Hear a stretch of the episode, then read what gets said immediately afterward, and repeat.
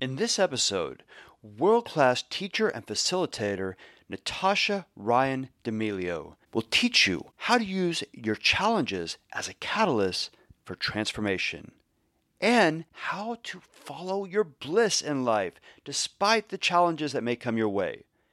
And also, you will learn about valuable lessons that you can take and use from Willy Wonka, Mary Poppins, Chitty Chitty Bang Bang, and even Dr. Seuss. Let's jump in.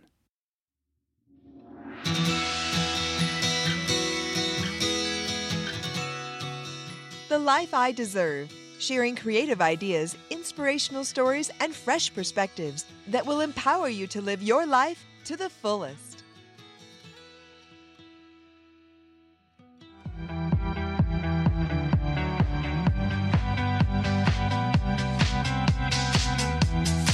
Hi, I'm Jack Canfield, and you're listening to The Life I Deserve by my good friend Adrian McMillan.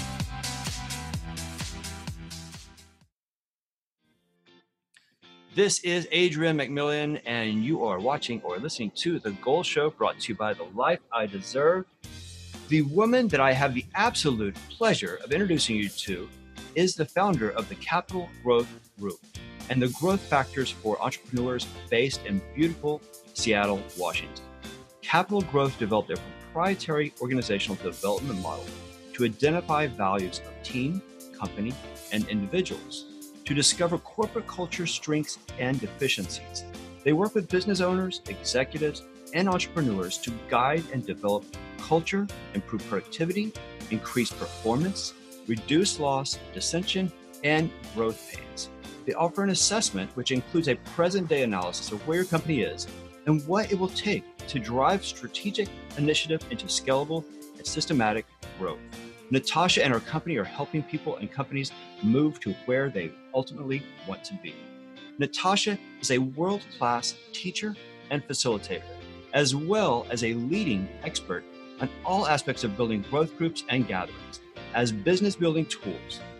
Natasha is a trained certified commercial investment member, cultural training and transformation practitioner, a Canfield certified trainer and assistant, Harvard Business Extension School member, and a results.org advocate. All of this incredible experience and expertise sits on top of her battlefield training through nine years in corporate America until 2009 when she began her strategic business development consulting practice. But today, she's all yours. By the end of your time with her, you'll understand why she has become one of the most inspiring, educational presenters on the planet. She leads with heart, integrity, humor, and she's a lot of fun. Believe me, I've seen her live in person. I'm very excited to share her with you. Not only will you learn a lot today, but you'll be inspired and entertained as you learn. Ladies and gentlemen, I hope you'll give a huge welcome and a lot of love to Natasha Ryan. Wow. oh, wow. Thank you for the introduction. That's, uh, it's always humbling and a little bit awkward to hear about yourself. well, you deserve it. You you have accomplished so much in your life already. And also, I actually want to start off by letting my audience get to know Natasha and a little bit about where she came from, her history, and kind of how she got to where she is today. Well, uh, I don't. I don't know that there's any quick, easy way to say that, but I would say first that I'm a mom and a wife, a sister, aunt, you know, all these things. But at the core of my whole self, I am the geekiest, data driven person you've ever met. And so, in doing that, becoming a strategic business consultant really seemed like the best fit for life, and it has served me well. Um, I think we all often kind of overlook our roles in life and we tend to fit our roles um, rather than bringing our whole selves. Well, uh, thank you for having me. I did want to share, though, outside of the script, some things about you because I don't want it to be all about me. I don't feel like that's a good friendship. So, is that okay to share now or share later, or what do you think? Sure. Yeah, I guess we'll find out how embarrassing what it might be. Yeah, but let's go for it. All right. Well, uh, thank you for having me. In preparing for the show, I thought I would kind of make a list for you of three of my favorite things about Adrian. Are you ready? Yeah. It's like a countdown. It's like live TV. Number one, dancing. You are so energetic and enthusiastic on stage. I love how you're like fearless and ready to just like break it down and look out if salsa music comes on because it's going to be a party. Number two, you are incredibly motivating. I remember going through a really vulnerable uh, moment with you at a workshop. And um, what happened as I kind of shared about some things I don't normally share in public um, was a lot of the people in the room had a reaction and it and it caused a reaction in one of the members and you jumped out of your chair grabbed her by the arm and pulled her onto stage and just encouraged her to work through what it was she had that was up for her at the time and you gave really generous and individual and specific attention to her and that has always stuck with me um, as just how impassioned you are for the human spirit. And three while you are dancing and motivating you're also incredibly vulnerable and we were at a group dinner one night i don't know if you remember this um, but you were opening up about your personal life and personal struggles as we all do and you know personal development um, growth communities. And it was really um, it's a unusual honor to see particularly a high energy uh, male opening up and breaking down and being really sincere and, and real. So i know that's what you bring to your program and your stage and your uh, client but i want to acknowledge you personally and just tell you that you're incredible and i'm honored to be here today Wow. Thank you. That means a lot to me, Natasha. You know, yeah, I'm, okay. I'm going to touch on these points. Dancing. I love it. Yes. I will take every opportunity I, I get to do some dancing. And the second point you mentioned, pulling the the the person on stage. You know, I felt like that was not even a decision. It felt like it felt like something that almost had to be done because you know we were there for a week long workshop and it just at that moment felt like if if nothing else happens during this workshop you know let's help this person get through this. Yeah. It, you know it was it just it just felt like the natural things to do. So but thank you for acknowledging that. And being vulnerable i i feel like you know i've been so inspired by so many people. Uh, you know jack canfield one of the, the, the my biggest inspirations and it's helped me through a lot. And i just i i know that i can connect and help more people by opening up more. So i'm constantly trying to to be transparent and be vulnerable because i i think it's the it's one of our best ways that we can let other people know that we're human and and we've been through you know what they might be going through so thank you thank you for acknowledging that You bet. Thank you for reaching out. Um, kind of to introduce myself, you asked me to tell you about myself, and I wanted to tell you more about you first. um, I am a mom and a wife, a sister and an aunt, but really I'm a data driven strategic business consultant packaged with all of those things inside. I think we are often all overlook our own roles in life and we tend to fit our roles rather than bringing our whole selves into them.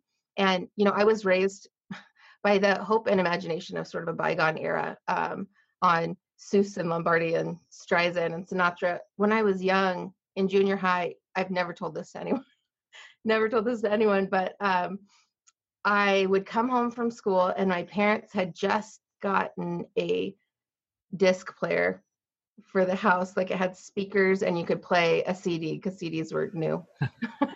And we're dating ourselves here. Um, and i was so excited and they got the sinatra reprise uh, album. And i would play that album on loop and dance on the couches and jump off and be like luck be a lady. And i would just be just the geekiest you know 12 13 year old girl and when someone would come home the music would still be on sometimes and I'd like go straight into like robot mode. Oh, hi, it was a good day.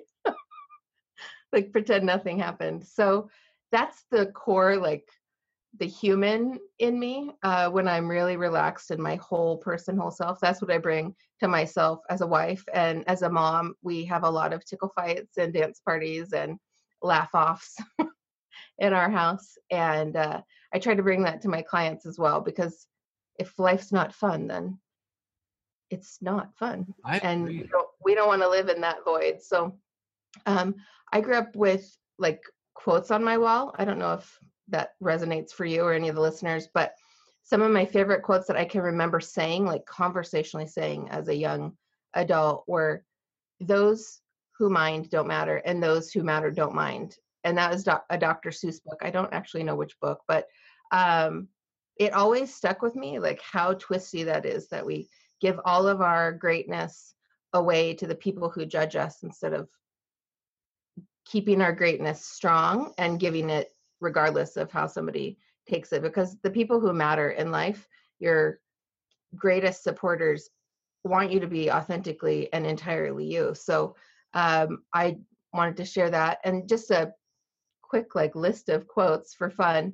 Um, willy wonka before he was johnny depp um, back when he was a novel i read him when i was young and uh, he said we are the music makers and the dreamer of dreams and i don't know that anything is more true than that. I mean we can't hear music that's not made and we can't dream dreams that aren't we have to go to sleep to dream them. So um, if we can't learn to relax and listen what are we you Mhm. know? So that i just really love that.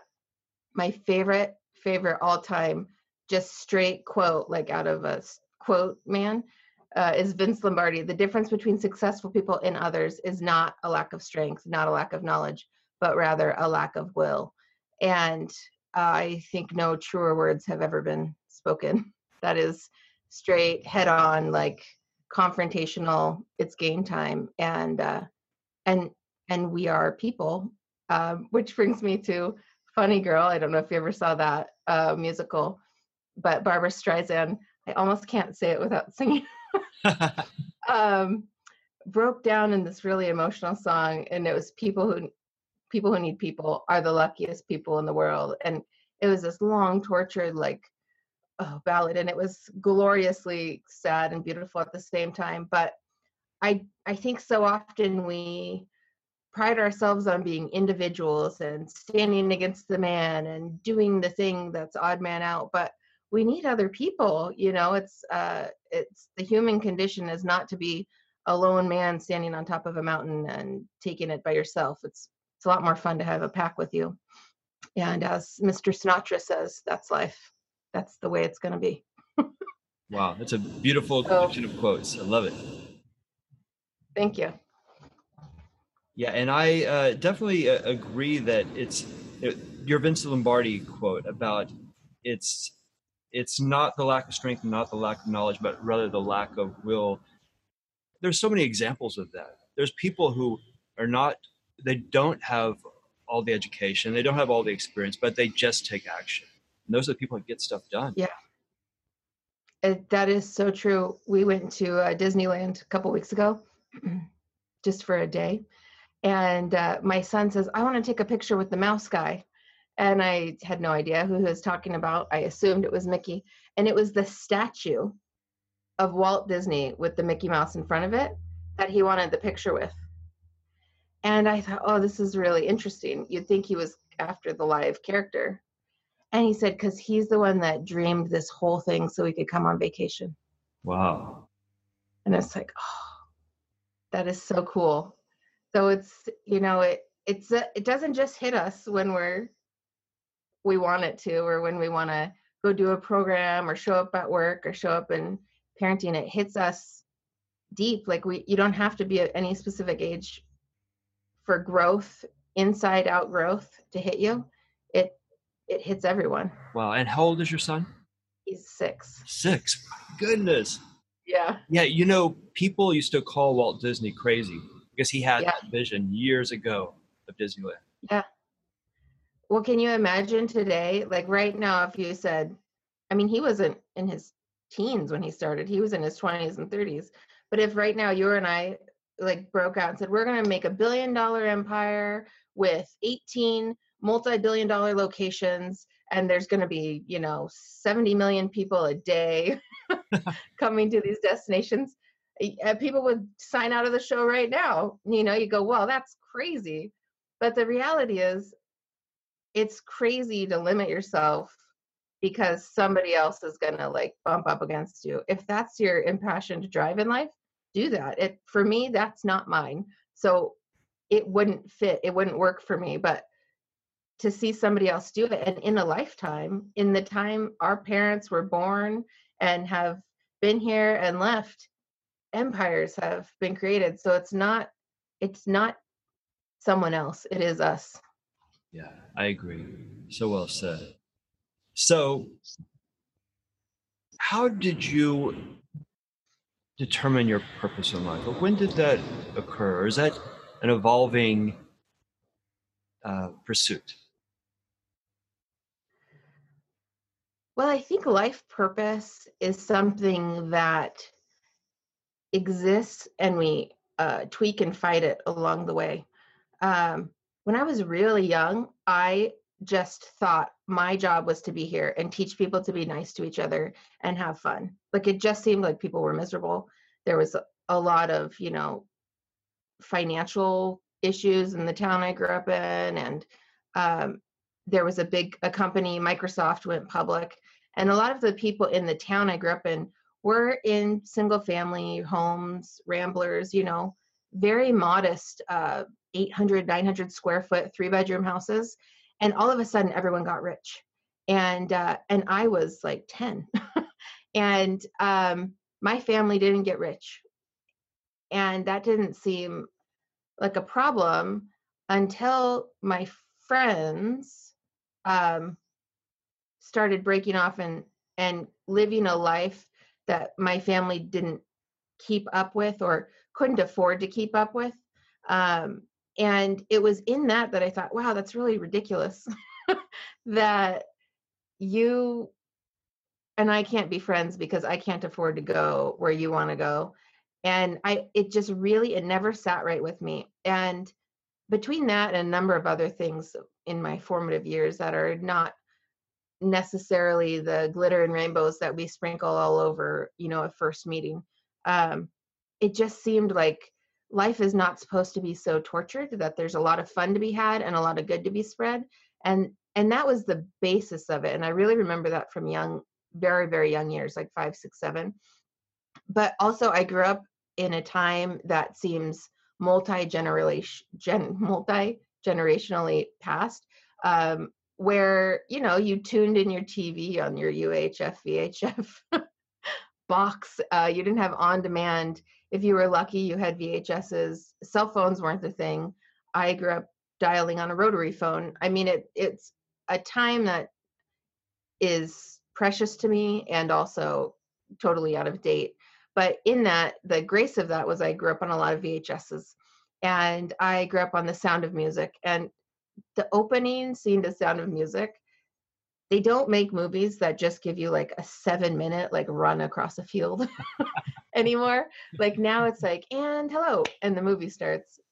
But with Sound of Music, it was grandeur, it was hours. There was the intermission, you know, you had to change the VHS and put the new one in. And um, you know, it just seemed so glorious that you could like run up a hill and sing the whole way. And it was like,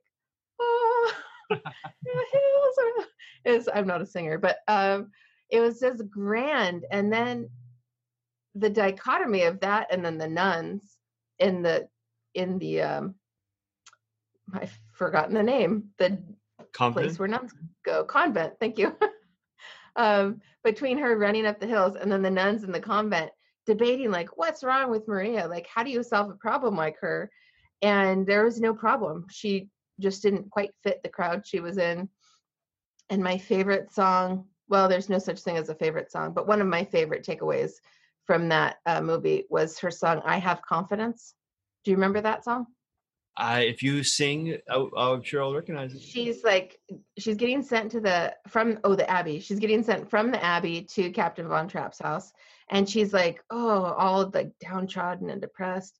and then she's got her luggage and her old like just quaint outfit on and she's running and she starts singing I have confidence in sunshine. I have confidence in rain. So I have confidence in sunshine. I have Hmm. confidence in rain.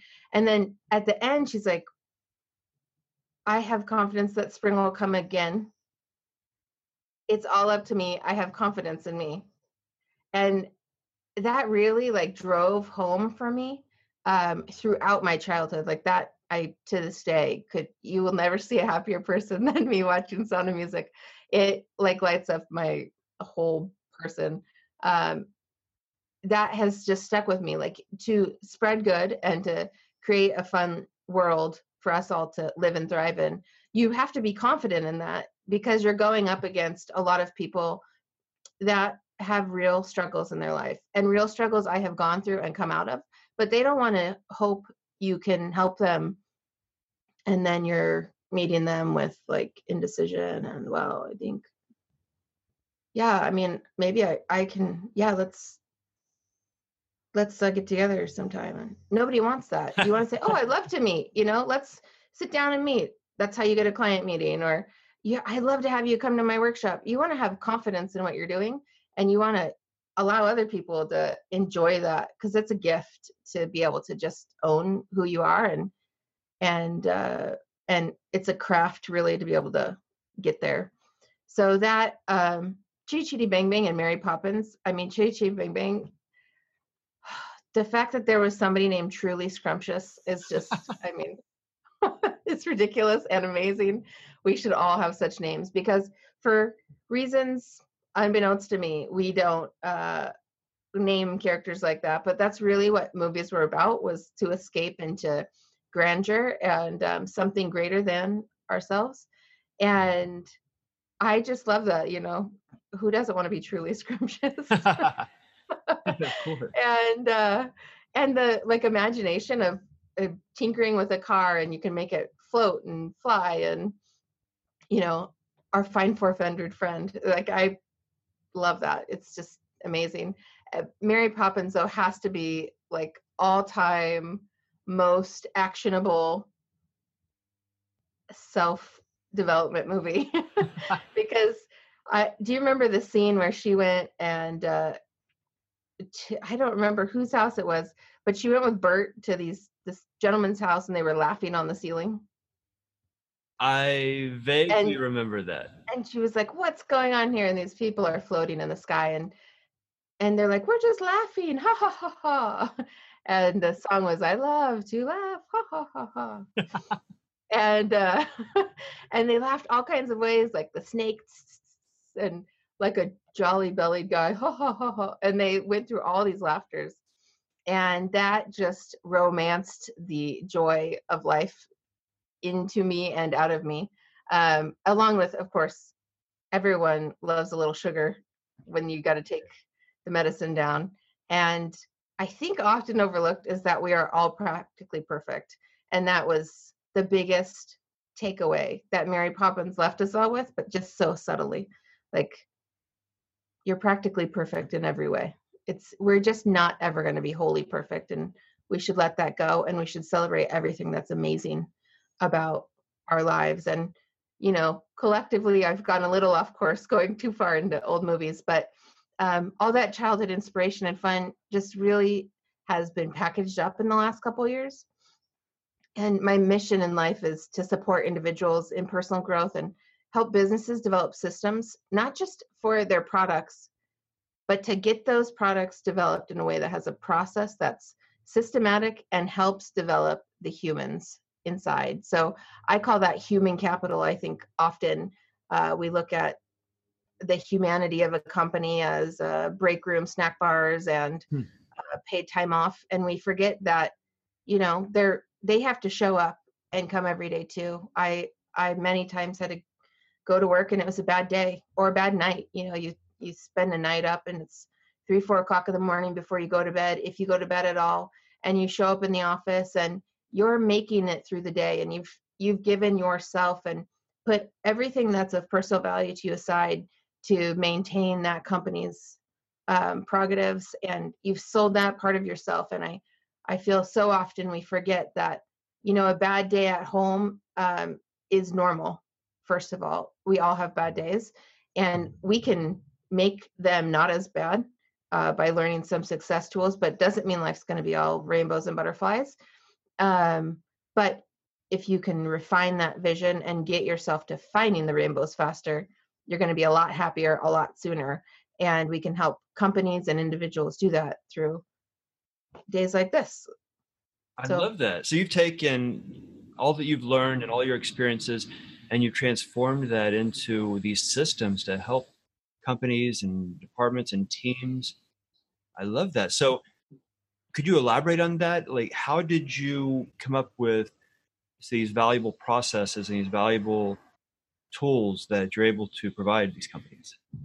Yeah, well, so two things I think are really big is one is my own personal experience, and two is seeking out the experience of others.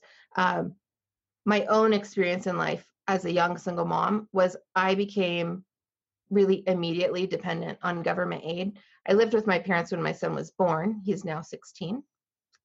And, um, but when I lived with my parents, uh, that didn't work for me. I, I couldn't live to they had young kids in the house i couldn't live to their routines and schedules so i moved out but as a young mom you're barely breaking minimum wage and uh, daycare's six eight hundred fifteen hundred dollars a month depending on where you're at and rent is eight hundred dollars a month and on minimum wage you're breaking even after tax at fifteen sixteen hundred if you're lucky. Like today that's what you would break even at. That's not what i was making at the time. And um and the reality about that is that something's got to change or you have to succumb to that forever. So i um, had a number of fortunate hiring opportunities i always was strange in an interview um, but my favorite interview was well i have this saying which is that I, every interview i've ever gone to i've been accepted and i think it's because i'm not really focused on skill set i'm focused on humanity in an interview and uh, my favorite interview ever, I was 21 and it was with an avionics company, and I had no professional uh, training to work there, and I was a receptionist. And uh, the owner, the CEO of a $6 million company, says, Well, why do you want this job? And uh, there's kind of normalized answers that people would give. But I had just lost my grandpa, and my grandfather was a executive in aerospace and avionics and I said, I don't know, but my grandfather just passed away two weeks ago, and it's the hardest thing that's ever happened in my life. And for some reason, I feel like I've been called to um, learn about avionics, and you have planes sitting behind you on your desk. and it makes me feel at home. And so I want the job so I can figure out uh, where I belong because I need to make money, but I want to do it somewhere I want to be. To this day, I I you would not find that in a how to take an interview manual. Um, and it's probably the best, most honest part of me that I look back and go, wow, that was so courageous that that's what that honesty just spilled out. And and that's really where I how I got there. So in getting that job, um, I was hired on as the receptionist. That company went through two or three acquisition cycles. They were merged with another company locally, then they were purchased by a company in Canada, then they were purchased by a company that Canadian company was then purchased by a company in England. And in doing that, I went from one job role to another because uh, I wanted to be of service. And they didn't necessarily need a receptionist anymore, but now they needed somebody in accounts payable. Then accounts payable shipped out to another country, and uh, they didn't need someone in accounts payable. They needed someone in uh, Cobra human resource management. So they sent me to training, and I did that for almost a year. And then that company got, you know, that was part of the acquisition cycle. And then they put me into marketing, and then I did that for a couple years. And then again, it happened, and um, I I went into document control, which is the gateway between engineering and production. And in going through all those roles, I experienced drastically different challenges and things I had to grow through. But uh, the common denominator for me was that every day I still had to do it. And uh, it wasn't always fun. Like going into uh, an engineering company with no engineering training uh, is intimidating to say the least but also you have to appeal to the humanity of the people you work with because it was like oh i don't i've never done this before i have no training you have a three master's degrees and five different you know categories and economics and engineering and electrical physics or whatever. And um and it was really intimidating. So going through all those transitions i i had to learn to ask for help. And i also learned how difficult it is um to ask for help and how resistant people are to giving it. It it was there's this really uh, available comfortable space for us in an office to say this is my job and and live in job description mentality and a lot of people don't if it's not in their job description um, they resist it or they don't want to do it and if it's in their job description they don't want you doing it and challenging their value in an office and i experienced that firsthand like i was like i'm i'm just a single mom i'm trying to go home and feed my kid i am you know trying to get this whatever marketing piece put together could you help me? And i think in really appealing to the humanity in people and breaking that part of myself down um, is where i is where i learned those skills. And also um, i then left that company because i didn't want to be in avionics i wanted to be in commercial investment real estate. And um, and i was successful in that and the irony was the same thing happened at that company um, I hired on, they had just gone through an acquisition cycle. A year later, they had been bought and sold. A year later, they had been bought and sold. And I made it mm. through a number of um, of layoff rounds as that was happening. And then uh, I didn't. And I knew it was coming because I had been the person that uh, walked in and said, The systems are broken.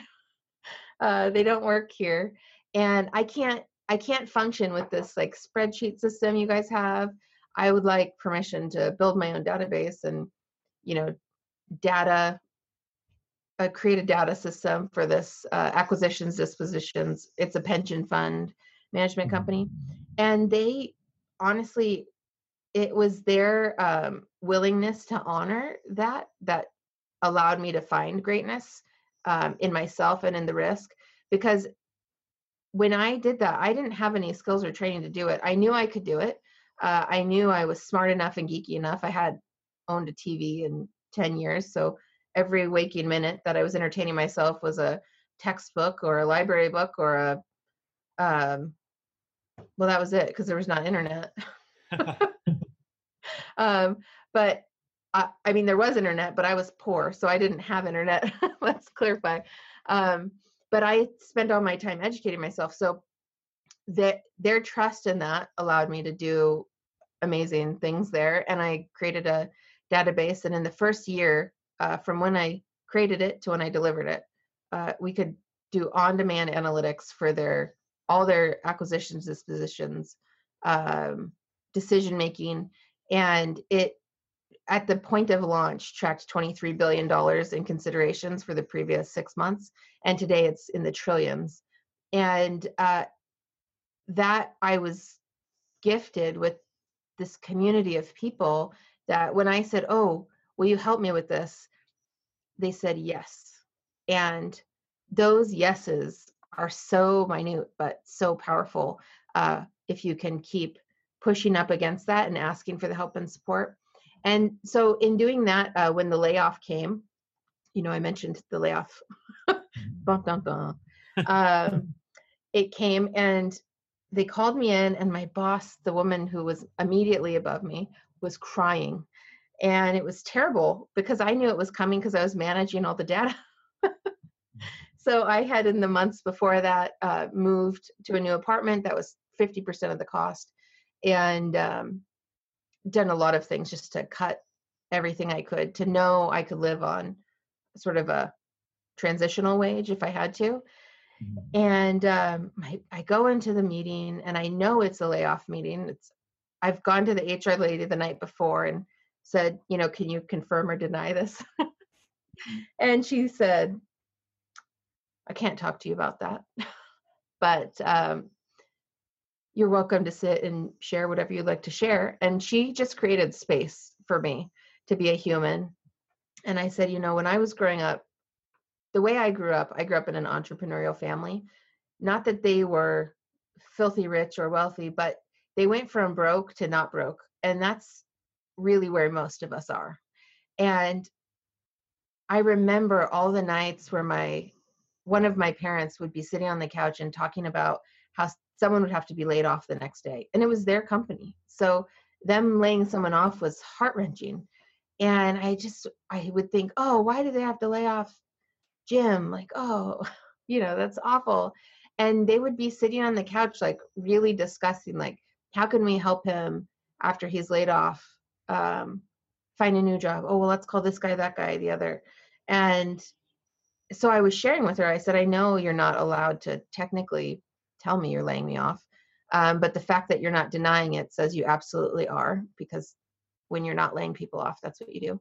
And um, and so I was sharing with her about that experience, and and at the end, it was really more of a monologue meeting because she had to play the HR line. It was one of these mm. companies where you get laid off, and then you get your person walk out. There's no, it's not um, a friendly pack up your bag and take your time a bunch of people are getting laid off and we don't want to create havoc and freak everyone out. So um, you walk out of her office and into the elevator that's it.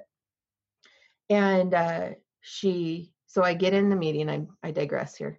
I get in the meeting my boss is crying and she's smiling the hr woman. And i thought well this is just a very strange moment in life. And uh, she said well the bad news is as you well know uh, this will be your last day as an employee here. The good news is we'd like to bring you back at twice the pay as a consultant, as long as you wait two weeks, so we can like calm down all the energies here. Um, but we value your work and your commitment to the, you know, the data system that you have built, and we need help finishing that out. And you're a great team player, and so we'd like you to come back.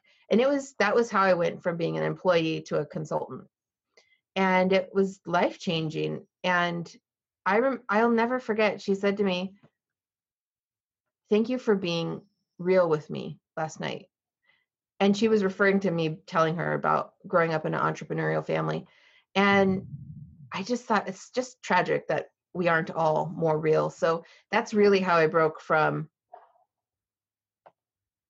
employee life into consulting life. It was a, a very comfortable break um, and then after that, I had to go hustle and kind of create it on my own and redefine myself because I was still functioning effectively as an employee, um, doing primarily what I did before. Uh, mm-hmm. so then I had to go recreate it and, and build myself up over time.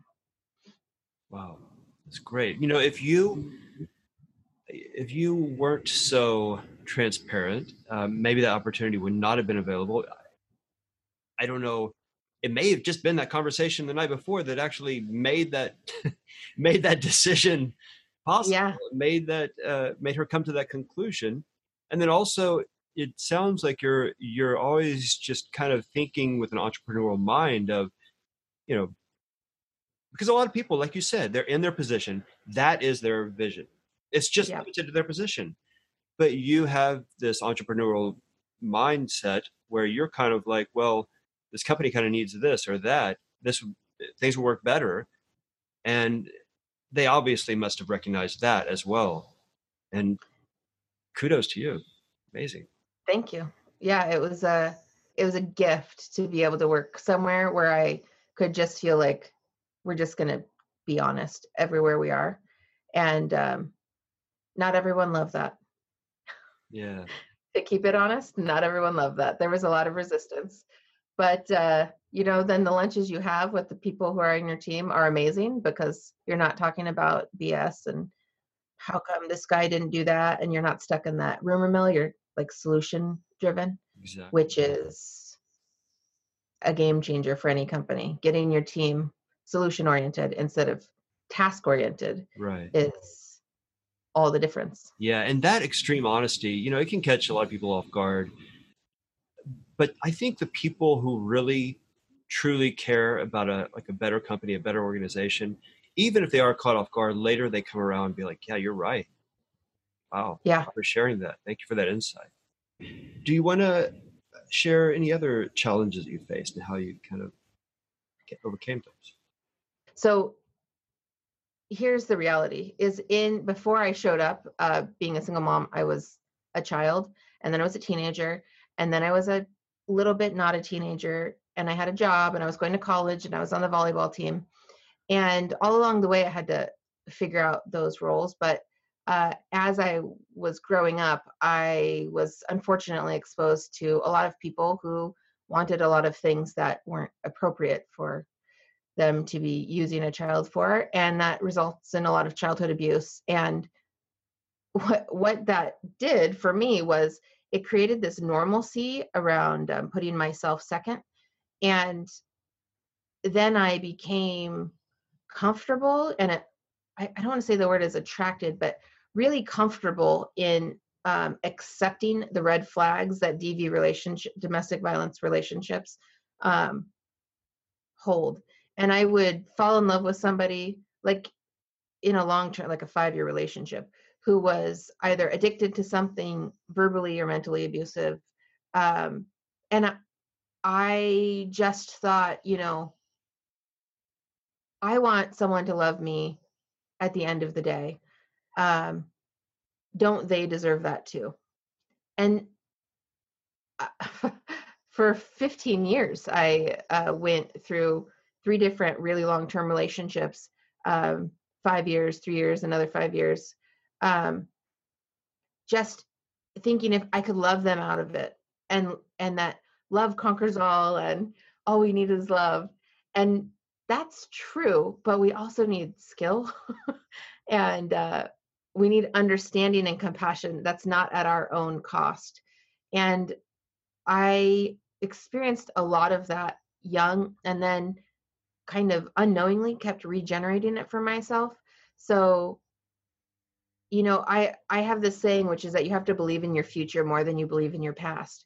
And I call that growth step number 1 because if tomorrow isn't going to be better than today, we would all be a hopeless person.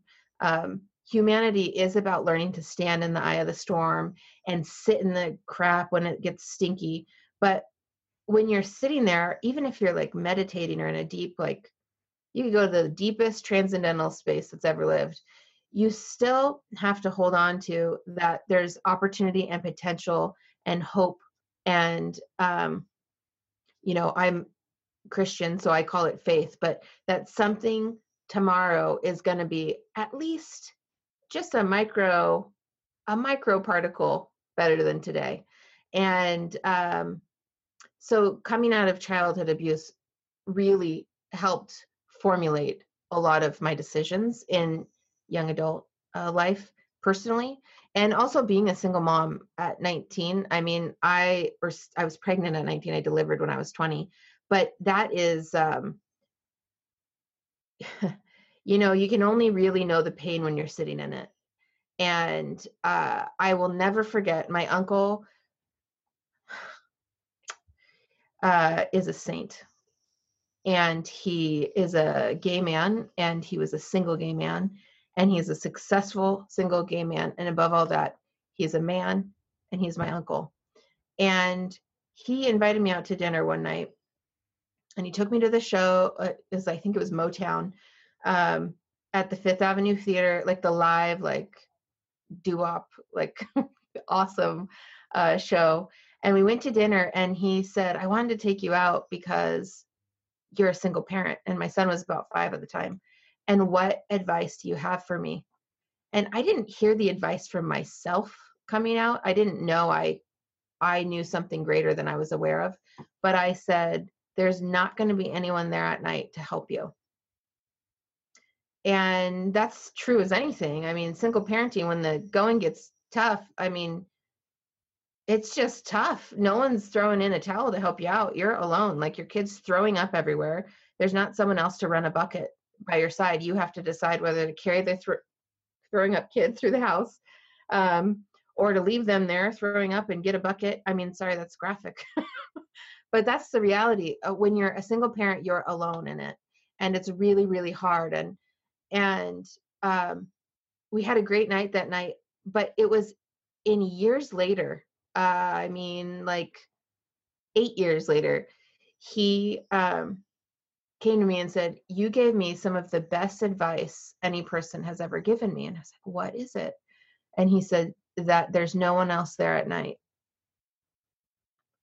It's just you. When you're choosing to be a single parent, you're a single parent. And man, I mean, I refelt my own pain when he said that. And um, he is an absolute saint. He has adopted two children and they're beautiful. And now they're in a loving home with married parents and uh, his home is like you could not ask for a more loving person he's an advocate he fights for children he leads literally companies um, that educate children and but to hear someone of stature because i held him in a high regard in my life um, say you told me something i thought whoa wait I should probably tell more of the things I know because I thought I was alone and I was, but there were also times when I could have found people and I focused more on that I was alone at night instead of that there were people who I could call. Um, and and so you know really kind of that really plays into breaking through that glass ceiling. And you like for me i really had to find a place where i could believe in myself more than i believe anything else. Like you can have your faith and that has to that guides me. And it reminds me that sometimes just this isn't enough. I have to look up or look out because there's a hand waiting. Um, but man if if you don't believe in you getting through it that hopeless feeling will really tank you and hold you back for years. Um, I, you know, that avionics company I was talking about, I, I wasn't well paid when I started there, and um, I was on a lot of public assistance, going back to the struggles, and one day I got a 25 cent an hour raise, and now this was a big deal because nobody was getting raises, and um, this was awesome, and it, that's you know 500 bucks a year, 45 dollars a month when you're living on that low of a ratio, that's a lot of money. And I called to update my aid papers with the state. And the woman on the other line uh, said, Well, you're going to have to either go back and tell them you don't want the raise or get kicked off of this particular program. And it was the program that covered childcare. And that childcare was $1,100 a month. And at a $45 a month raise bracket um, that math is really unfortunate for me. So i was trapped in sort of this decision of a lifetime which is what would my boss think about me if i went back and said hey thank you for that raise. I'd like you to continue holding me in high regard. By the way i'm on public assistance um, there are laws against workplace discrimination so please don't discriminate me but um, now you know something that I wasn't required to tell you. And I can't take your raise, but I'd like you to continue to promote me and think highly of me, and um, and keep your twenty five cents. And and by the way, don't ever give me another raise again until it breaks eleven hundred dollars a month. There's, I mean, that's insane. can't go to your boss and say that. And so I was really handcuffed uh, between a rock and a hard place. And I probably cried for three nights going to work, like trying to deal with, you know, how this is going to work. And, uh, and then I called the state and said, you're going to have to take me off assistance. I have to keep the raise. And I knew doing that, I was going to have to choose some hard choices. Uh, and I didn't realize and I didn't see coming that it was going to be every third month, my power would be turned off and I would get in uh, billing uh, issues with the child care provider. And, you know, you'd get the pay or vacate notice. It was terrifying. and I, but I just knew, okay, I'm going to be so great at work. I'm going to earn that $1,100 raise without telling them that's what I'm after. And that's really how I worked as those acquisition cycles were going. That's how I worked that gap was, oh, well, I can provide more value. How can I provide more value? What can I do? And I would say, what, you know, what does it take to get a raise around here? That was my closest thing to being vulnerable in that way at the office. And they would tell me, and then I would do it. And, um, and that's how I got off of government assistance. And breaking that glass ceiling, though, really, it just, you have to believe in you more than you believe in anything else because you're the one that has to go out and fight the fire. You're the one that has to go out and figure out how many pennies are in your cup holder. you're the one that's got to live through that. And um, you can do it. And I could do it again if I had to and we are all capable it's a lot easier though if you have community and people around you uh, to support you through that and i think probably like the only other thing i would share for the sake of time um, was a really big big struggle which i just kind of touched on was moving in my mindset from broke to boss. And that is really this conundrum of you know are you going to stay put or are you going to hustle up? I i quote vince lombardi all the time but it's really going back to that is a lack of strength a lack of knowledge or rather lack of will and we can go to the gym and get stronger we can go to the library and get smarter or google um, but if we're not doing those things we're just willfully allowing other things to happen to us and when you choose to fight through those boundaries, you're really finding people who hustle like you. And that's how you kind of grow in that community. And in doing that, I I will have to have another interview to tell you about my Costco fail, but it was epic. I was chosen uh, for this cutting edge mentoring opportunity with one of the guys who founded Costco. And um, he was my mentor, and I went every month and met with him. And in the middle of it, again, this is a long time ago, cell phones were not readily available. And certainly as a broke single mom, I didn't have one. Um, my son got really sick. He was in the hospital for five days. And I didn't have like post it notes in my pockets with every person's phone number ever. There weren't contacts readily available like it is today. You could figure it out um, today. But it was it was back in the time where you look at a map, you get the directions, you write them down on a piece of paper, and you drive yourself there looking at your notes the whole way. I mean, it was a different time.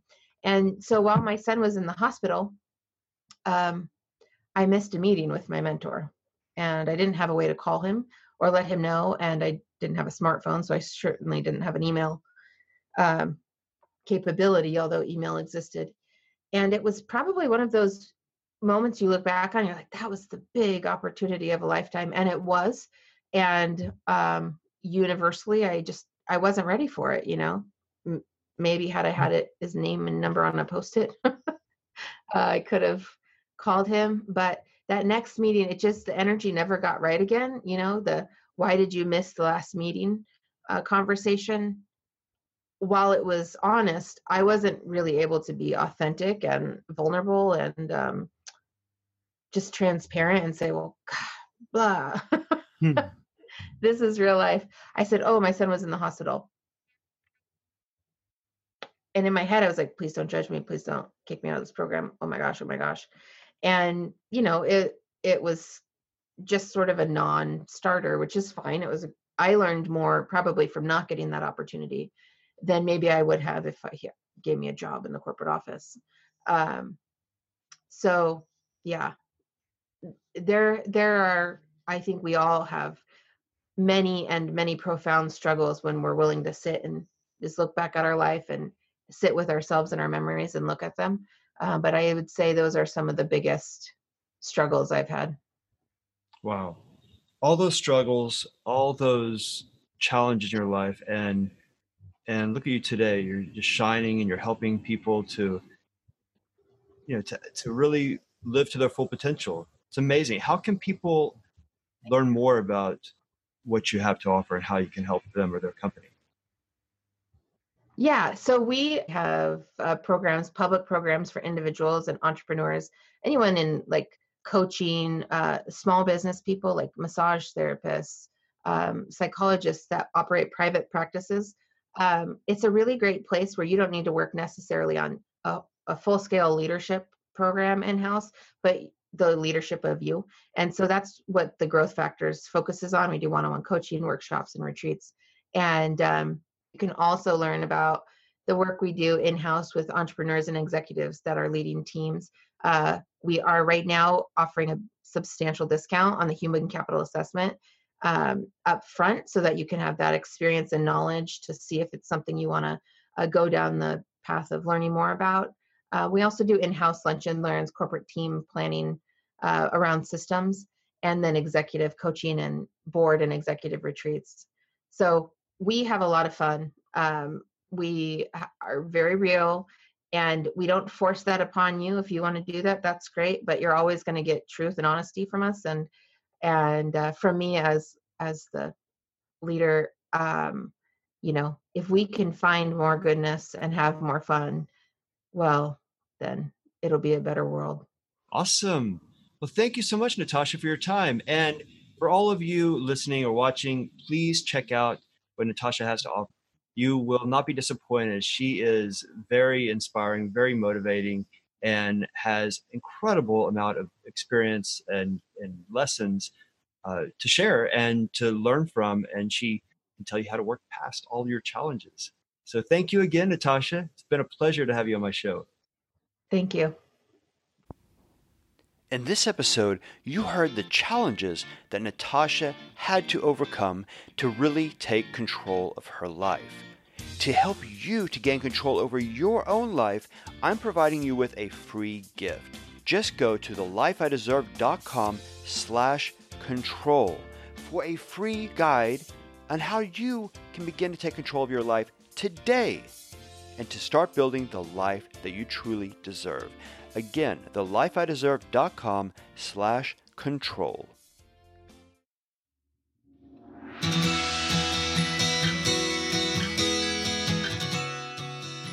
Thanks for listening.